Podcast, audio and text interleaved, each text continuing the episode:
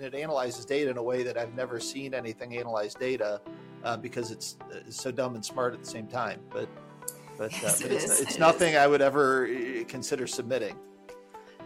And it's also something that's difficult to perform, you know, perform a traditional CS Yeah. computer system Yeah. validation um, Right. within our, our regulated. We do ourselves um, look at and use machine learning to help push different paradigms of what we should set up within our expert system, but we don't um, use that. We use our own test dummy data. So we have used it in that way as well, Chad, where we've thrown and tried to think outside the box, but then we try to take that problem it's found, if it's legitimate, and then code it in a way that is predictable. Welcome to the BioTalk Unzipped podcast, where we unzip the stories behind medical progress by sharing the latest and greatest advances in biopharmaceuticals and medical technologies in a fun, entertaining, and enlightening format. And now, your co hosts, Gregory Austin and Dr. Chad Briscoe. Hello, and welcome to episode five of BioTalk Unzipped. I'm Gregory Austin, your host. I'm here with my wonderful co host, Dr. Chad Briscoe, and today we have our next guest, Dr. Stephanie Pasas Farmer. Stephanie is a recognized bioanalytical expert in the area of discovery and regulated bioanalysis for pharmaceutical, biologics, and hybrid technologies, including antibody drug conjugates. She's gained insights over 20 years focused on bioanalysis operations in global biopharmaceutical companies, CROs, and consulting. Stephanie founded Ariadne Software in 2018 and led development of RedThread, an AI enabled solution for challenges in bioanalytical data review. Prior to Ariadne Software, Stephanie created Biodata Solutions, a scientific advisor firm whose aim is to help sponsors advance early stage molecules into potential new drugs with bioanalysis supports and regulatory compliance planning. Before that, she led a team of scientists at a global bioanalytical lab focused on supporting large molecule and antibody drug conjugates and various other roles in the field of bioanalysis.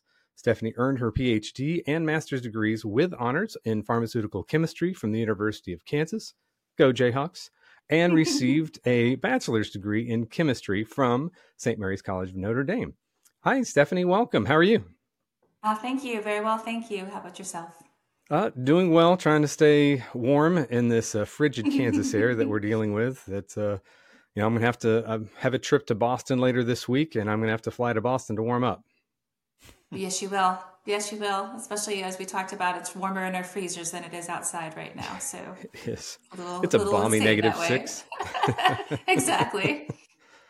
So, so Chad, are you um, are you in North Carolina today? I'm happy to be enjoying the North Carolina weather. Yeah, I was actually out, I was actually out in shorts yesterday. It wasn't it wasn't it wasn't shorts weather for North Carolina natives, but for a Michigan native, it was definitely shorts weather here. Well, well I did see someone in shorts. I did see someone in shorts going to the grocery store yesterday here. I said, "You must Wow. be from Minnesota because this is insane." Yeah, no, Yep, for sure. no, absolutely. So, good. so Stephanie, um, I wanted to start off by kind of diving into your journey into bioanalysis, and was curious, um, what made you pick pharmaceutical chemistry, you know, in graduate school, and and I probably know the second part of the answer to this question, but why KU? Well, rock chalk. Uh, that's all I have to say. I, I bleed. I bleed red and blue. Nice. Um, but uh, I actually chose bioanalysis. Um, I love taking things apart and putting them back together. And my graduate research graduate advisor was a specialist not only in bioanalysis but also in microfluidic devices. So I actually got to work in a clean room, but also I loved the uh, pharmaceutical application where I had originally wanted to go to med school. Hmm. And I felt like this is a nice way of marrying my want to break things down and put them back together and also help meet unmet medical need. So it was really a combination of all those things. And rock chalk because I went to uh, my internship in undergrad at KU and fell in love with Lawrence to the point where um, I moved out to Philadelphia for work after my PhD and figured out a way to actually headquarters both of my companies back here in Lawrence now. So I am in that negative six degrees in Lawrence, Kansas as of Nice. today. But you're a California girl, right? I am a native Californian, what I Southern. Californian. So it's very difficult at time. My my um you know, pathetic Southern California blood doesn't know how to take these temperatures at all. Yeah.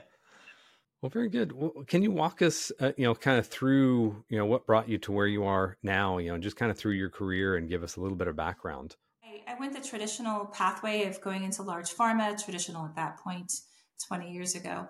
Um, and uh, I moved on from company to company, really looking for, now that I look back on it, the ability to make decisions and to problem solve and to help expedite drug development because I was getting frustrated in some of the larger, being a small cog in a large um, wheel, moving things forward. And I didn't realize that until about nine years ago, where I was gainfully employed and quit and started my own consulting firm. And so uh, my journey through drug development was started in uh, more of a traditional approach and then went into the contract research organization uh, when those actually became some of the, the larger areas of leading science actually because we got a lot of do a lot of the work that other people were outsourcing. Um, so i followed the work and the interesting work but then i realized i also wanted to uh, lead my own team and, and run my own company which was not something i had anticipated when i first left graduate school. Stephanie one one aspect that i found interesting with you and, and uh, is that you went from merck to a CRO. That's more common now uh, as we see uh, pharma reduce their their bioanalytical teams. And we actually talked with Russ Weiner about that in our in our previous uh, one of our previous uh, podcasts. But uh, but while it's common now, it sure wasn't common then. People must have probably thought you were crazy, right? They did, and I did go from a, a Merck to a biotech to a CRO. Okay. So there was All a right. little biotech, little stepping stone, little stepping stone. Um, I really followed the programs, to be honest, of where some of the growth and the cutting edge science was going on, which yeah. you would not think that was happening at a CRO, but it was at that point um, because a lot of the uh, more difficult programs or the more interesting programs from large pharma were going to contract labs at that point. And I had also worked at BMS where they took the outsourcing model on really early compared to others. Yeah. Um, when I was there in 2008, they were outsourcing um, and working with overseas providers. And mm-hmm. so for me, it wasn't as weird of a jump, but you are yeah. absolutely correct. People thought I was insane for not going back to large pharma. Um, but I did love the diversifying, um, the diversification that it provided me in the programs I could support rather than just one or two right. within a large pharma unit. But anyways, you've you've made a career out of doing uh, making jumps that uh, that people probably thought were crazy or they didn't understand. Or you were you were ahead of the game, yeah. and and I think we're going to get there. So I you know to talk about uh, moving into uh, starting your own company a little bit. Oh, thank you. But yes, I was I was very much questioned when I made that decision. So what what were some of the things that inspired you to kind of break out and start your own company? Well, the first thing that inspired me was I was actually working at a contract research organization, a CRO, and people were asking me questions to help troubleshoot because I would would emphasize with my team when I was running them, uh, the group there was to not only provide the data, but also if there were any issues to assist in troubleshooting and to really think in depth of the problems that could have occurred um, in the future, as well as um, maybe looking critically at their data and to really work as a a solution provider as well. And the some of the clients that I was working with, both large and small, um, appreciated that approach. And I didn't realize I was basically consulting for them at the time. And they had asked for assistance on other programs, but it wasn't ethical um, for me to do that within the current mm-hmm. role that I had. Mm-hmm. And eventually I had enough of those requests that I decided I thought I was going to start my own lab. So I thought, well, I'll just stop and consult until I opened my own lab, and then I just haven't stopped. So uh, mm-hmm. it was really the want to try to do things differently. I was interested in starting a molecular lab, which now we all see cell and gene therapy is mm. where things are at and mm-hmm. moving forward. So that was about nine, ten years ago. So who knows where? Do you feel like that was a missed opportunity? Um, no, because I consciously made it. Uh, yeah. So if I had not consciously made that decision, then yes, running a lab, as Chad, I, I, I genuflect to you. I, mm. very difficult job, especially in the regulated field. So I'd rather assist others in that growth mm-hmm. and, mm-hmm. and, be a partner in that and a, and a, thought leader behind it than actually do it myself. so that's it's a whole nother yeah. a whole nother thing to do that. So without a doubt. Absolutely. And then what led into Ariadne software? Um, the volume of data that was eyeballs on spreadsheets. Um, mm. As a consultant, and, and it's it's just uh, it's overwhelming the amount of data that we have to review and audit by um, just as I said, eyeballs on spreadsheets or Word documents. And, and I was sitting there. It was Christmas time many years ago and I had like the three screens up and all the papers printed out, trying to understand how table one matched up with table 100. And my husband, who had been reading a book on AI, said, Wouldn't that be great if there was a software that could do that for you?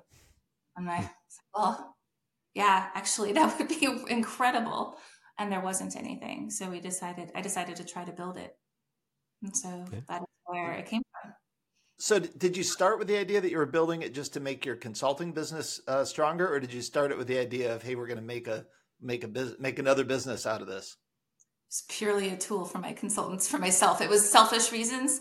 Um, yeah. I'm not saying I didn't think there was a market for it, mm-hmm. but we did some market testing and um, kind of presented it in front of the Land O'Lakes group. Right, actually I remember that technology like twice in a row because we mm-hmm. updated it just to pressure test um, we did put it in front of the agencies to let them know it existed. They'll never back anything up, of course, disclaimer. Um, not like I have some sort of rubber stamp, but really just put it in front of people to say, hey, is this something that the market needs? And it did.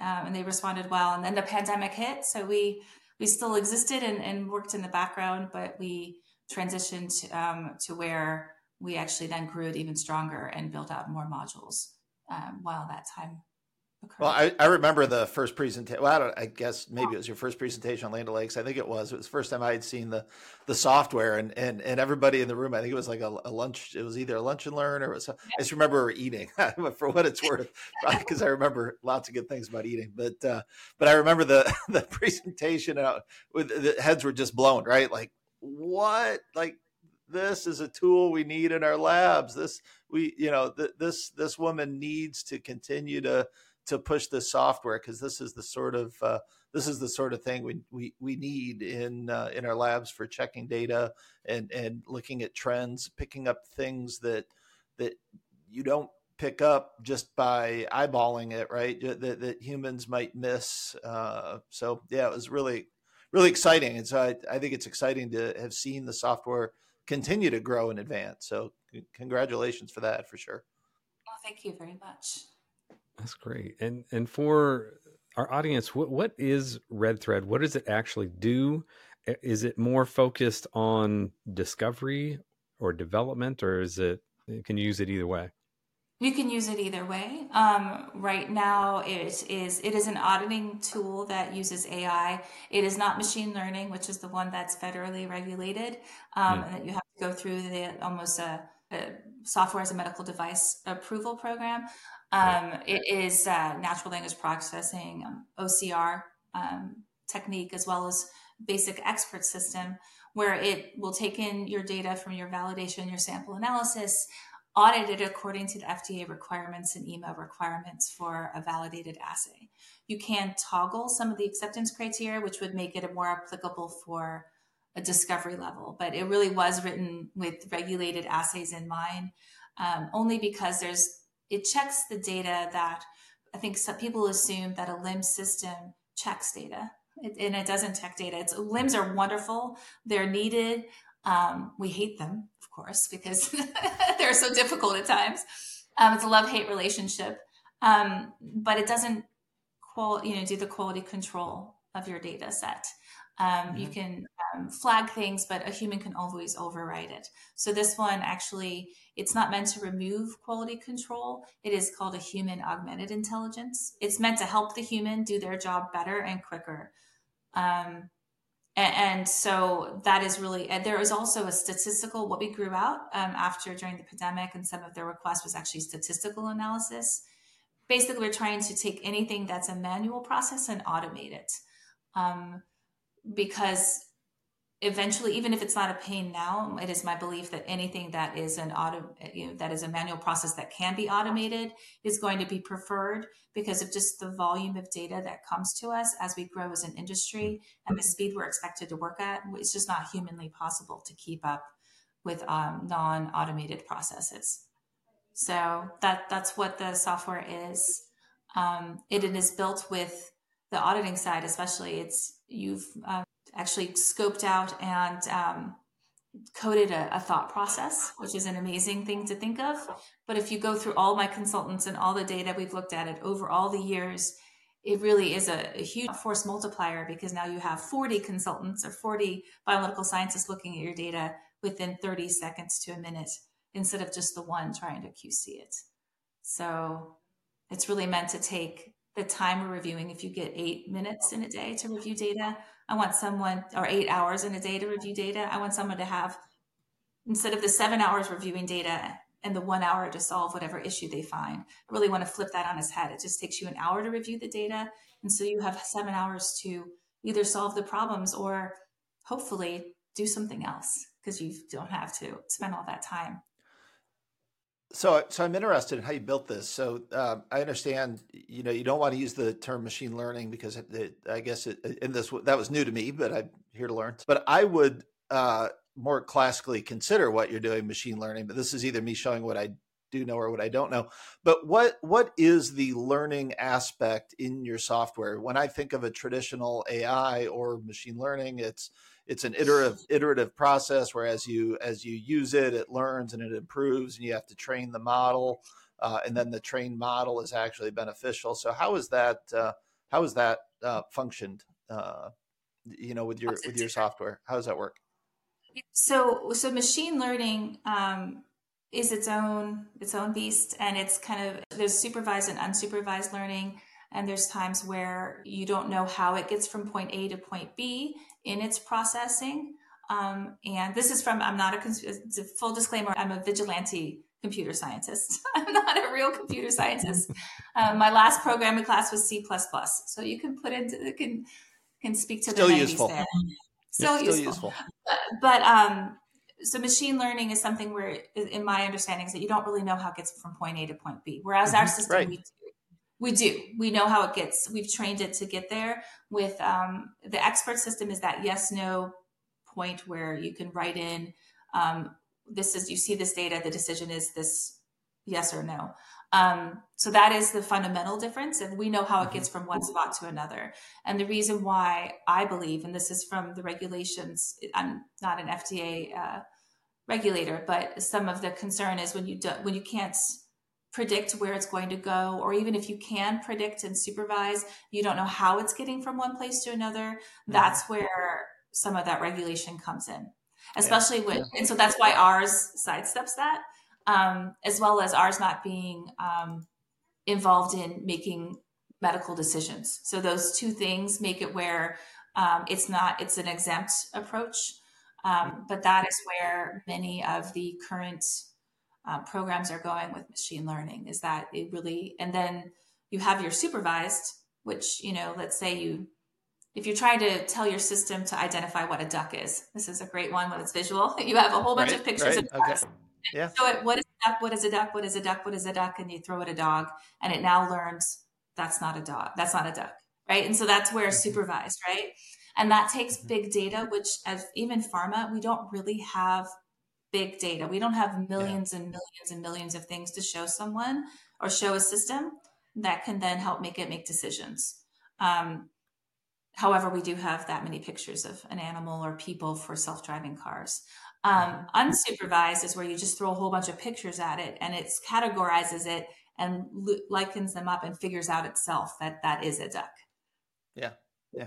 Yeah. I've played, I've played around with, with, of course, with ChatGPT and just dumping a spreadsheet there with some data and just say you know analyze the data right? And then uh, and it's and it's interesting actually what you get out of that and it sure isn't uh, it sure isn't an output that i'd uh, send send to a customer or send to you know send to somebody on the on the back end of it but sometimes you can ask some questions and it and it uh, it does pull out some interesting feedback but it's more again it's more of a tool you use and you put your brain on it uh, then then you know, and it, and it, analyzes data in a way that I've never seen anything analyze data uh, because it's, it's, so dumb and smart at the same time. But but, uh, yes, but it's, it's it nothing is. I would ever uh, consider submitting. And it's also something that's difficult to perform, you know, perform a traditional CS yeah. Yeah. computer system yeah. validation. Um, right. within our our regulated. We do ourselves um, look at and use mm-hmm. machine learning to help push different paradigms of what we should set up within our expert system, but we don't um, use that. We use our own test dummy data. So we have used it in that way as well, Chad, where we've thrown mm-hmm. and tried to think outside the box, but then we try to take that problem it's found, if it's legitimate, and then code it in a way that is predictable. So we can also have you also don't you lose ip you don't have your ip if you don't know where it gets from one way to another whereas ours is copyrightable that's okay. even a word. My husband's an IP attorney, so he probably is cringing when he sees this. I just made up like ESPN. he, he gets paid to know those things. You don't you don't know whether copyrightable is a word or not. it is now. It is now. that's right. That's right. Well, we know nobody's going to be stealing your product. what what what do you see as next for you with AI? Uh, I get. I'll throw two questions together here. Probably should but what's next for you for AI with your software? Where do you see that going? And then and then I'm curious as as somebody who was thrown around using AI again, you were a pioneer, right? You were you were using these terms before anybody, you know, before AI was cool, uh, and outside of the science fiction movies. But but what do you do in your in your daily life? How do you how do you use AI in your daily life? Well, we we still use AI as as I said as a more simplest approach for the the red thread and, and the stats programs yeah. that we have. Where we are moving into is the qPCR realm, the molecular okay. assays that currently yeah. have limited support um, mm-hmm. and definitely have no auditing support. And then we also don't have the regulations behind it. So it is a definite need and where we've seen consulting growth as well as growth in the industry. So that's where I want to get a big push. Um, I'm currently coming up with a business plan of how to um, basically double my computer, my um, my software side of the company because I combined both companies because I found that's a mm-hmm. different discussion we can have. But I did combine mm-hmm. both companies, but that was only for ease of running the company because it got to a point where having two that were growing at the same time was difficult for for myself to to run yeah. individually. Um, so we are coming up with a plan of how to grow and how to to be ahead of the curve because we we did have these ideas early on, but because we're a small shop, we don't want to be scooped. So how can we move in that molecular um, space? Um, flow qpcr ddpcr um, to assist and not necessarily be a lims but be a, a data auditing and um, review component that doesn't have right now yeah Cool. So I'm going to be the uh, the dumb non-scientist and ask the dumb question here. uh, what does qPCR mean? Um, it's a quantitative qPCR. Uh, um, it's what you use for people can use it for monitoring both DNA and RNA. Um, you can use it for, let's say, Moderna program, right? They have to use a qPCR for um, their COVID vaccine that was out there because they're trying to, right. they're delivering M- uh, mRNA for um, COVID vaccine. Um, a lot of the cell and gene therapy programs have to use this um, even the whole cell analysis where you're you're monitoring you're not monitoring you're changing the individual's genome or phenome genotype meaning the genetic material or phenotype how it's presented um, and, and the proteins that are available to fight diseases. When you're doing those altering down to that basic of a molecular level um, you have a lot more requirements in monitoring it for safety and efficacy and so, whereas I have this visual, which shows just back in the mass spec day, there's one assay, one this way. And then there's now with molecular assays requirements in the cell and gene therapy, it's this web of assays that feed to feed into the program for all the different aspects you have to monitor. You have to monitor the DNA, you have to uh, monitor the RNA, which is that expression of the DNA and then you have to go to the activity and the protein. It's just a, be a mess. And so all the different and those platforms are not always validated to the level that hmm. we're used to seeing. And the agency has given some some guidance, eh, but really it's the industry moving forward with how they're leading from that grassroots effort um, without particular guidance. So it can be a little bit of a wild west. So that's where our consulting firm works with a lot of the companies to to kind of to work with them to get it up within the spirit of the validation requirements. And we want to build that auditing tool. And we actually have a prototype that should be in beta testing um, this month into next month um, as well with one of our, our partners. Yeah. So P- PCR, Greg, PCR to me, that's kind of like what what's old is new again. And, and mm-hmm. PCR is not a new technology, right? It's the way that we analyze DNA. But what's really changed in the industry is the modalities, so the different types of drugs. So when we think about those uh, gene therapies and cell therapy drugs, we need to do uh, new types of analysis, or we need to apply the old types of analysis in new ways. And so, mm-hmm. uh, folks like uh, uh, like like Russ, when we talked to Russ at Takeda, he's setting up a whole laboratory, and a, and a major focus of that laboratory. Uh, I we, I don't think we specifically talked about it. It, it must be mm-hmm. PCR uh, because of the types of, of, of drugs that he's analyzing, and so. Uh, and so then we have all this data and we're doing you know we're applying the data in different ways and so what what I understand that Stephanie's doing is she's saying, Hey, I've got this tool that analyzes the traditional data uh, from mass spectrometers and, and immunoassays uh, in our field, but we don't have these tools or even these mindsets of how to look at PCR data in this new realm.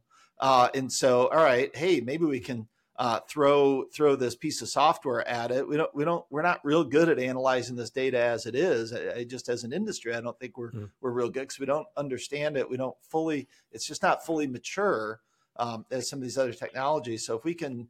Uh, I love this idea, Stephanie, that you know you as a smaller, nimble company that's playing in the space, you can jump on this and you can give us a tool to to look at this PCR data, and, and we find the PCR data when we start generating we generate a lot of data right? So there's going to be a lot coming at a lot of people who who just haven't made they haven't built all their processes for years and years and years around looking at this data. So really exciting stephanie um, and uh, wish you the best of luck because again you'll move the industry forward with these tools and you'll allow companies to to push forward which ultimately whenever we're talking in the pharmaceutical industry we're talking about the patients and so if mm-hmm. we can pull these tools together and and accelerate drug development and improve the quality, then we're uh, we're just yeah we're just driving drugs and solutions forward for patients. So so that is uh, that's awesome, really great. Thank you.